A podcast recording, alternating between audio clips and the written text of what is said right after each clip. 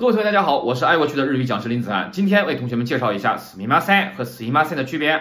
那其实同学们严格来说，正确的说法、标准的说法应该是死密马赛。那么只不过因为死密马赛呢发音更加简单，所以说在生活中口语当中呢更加经常使用了。那么死密马赛这个词，它是从动词 sim 变过来的。swim 这个动词呢，它有一个意思是什么呢？表示心理上对得起、对呃对得起、过得去。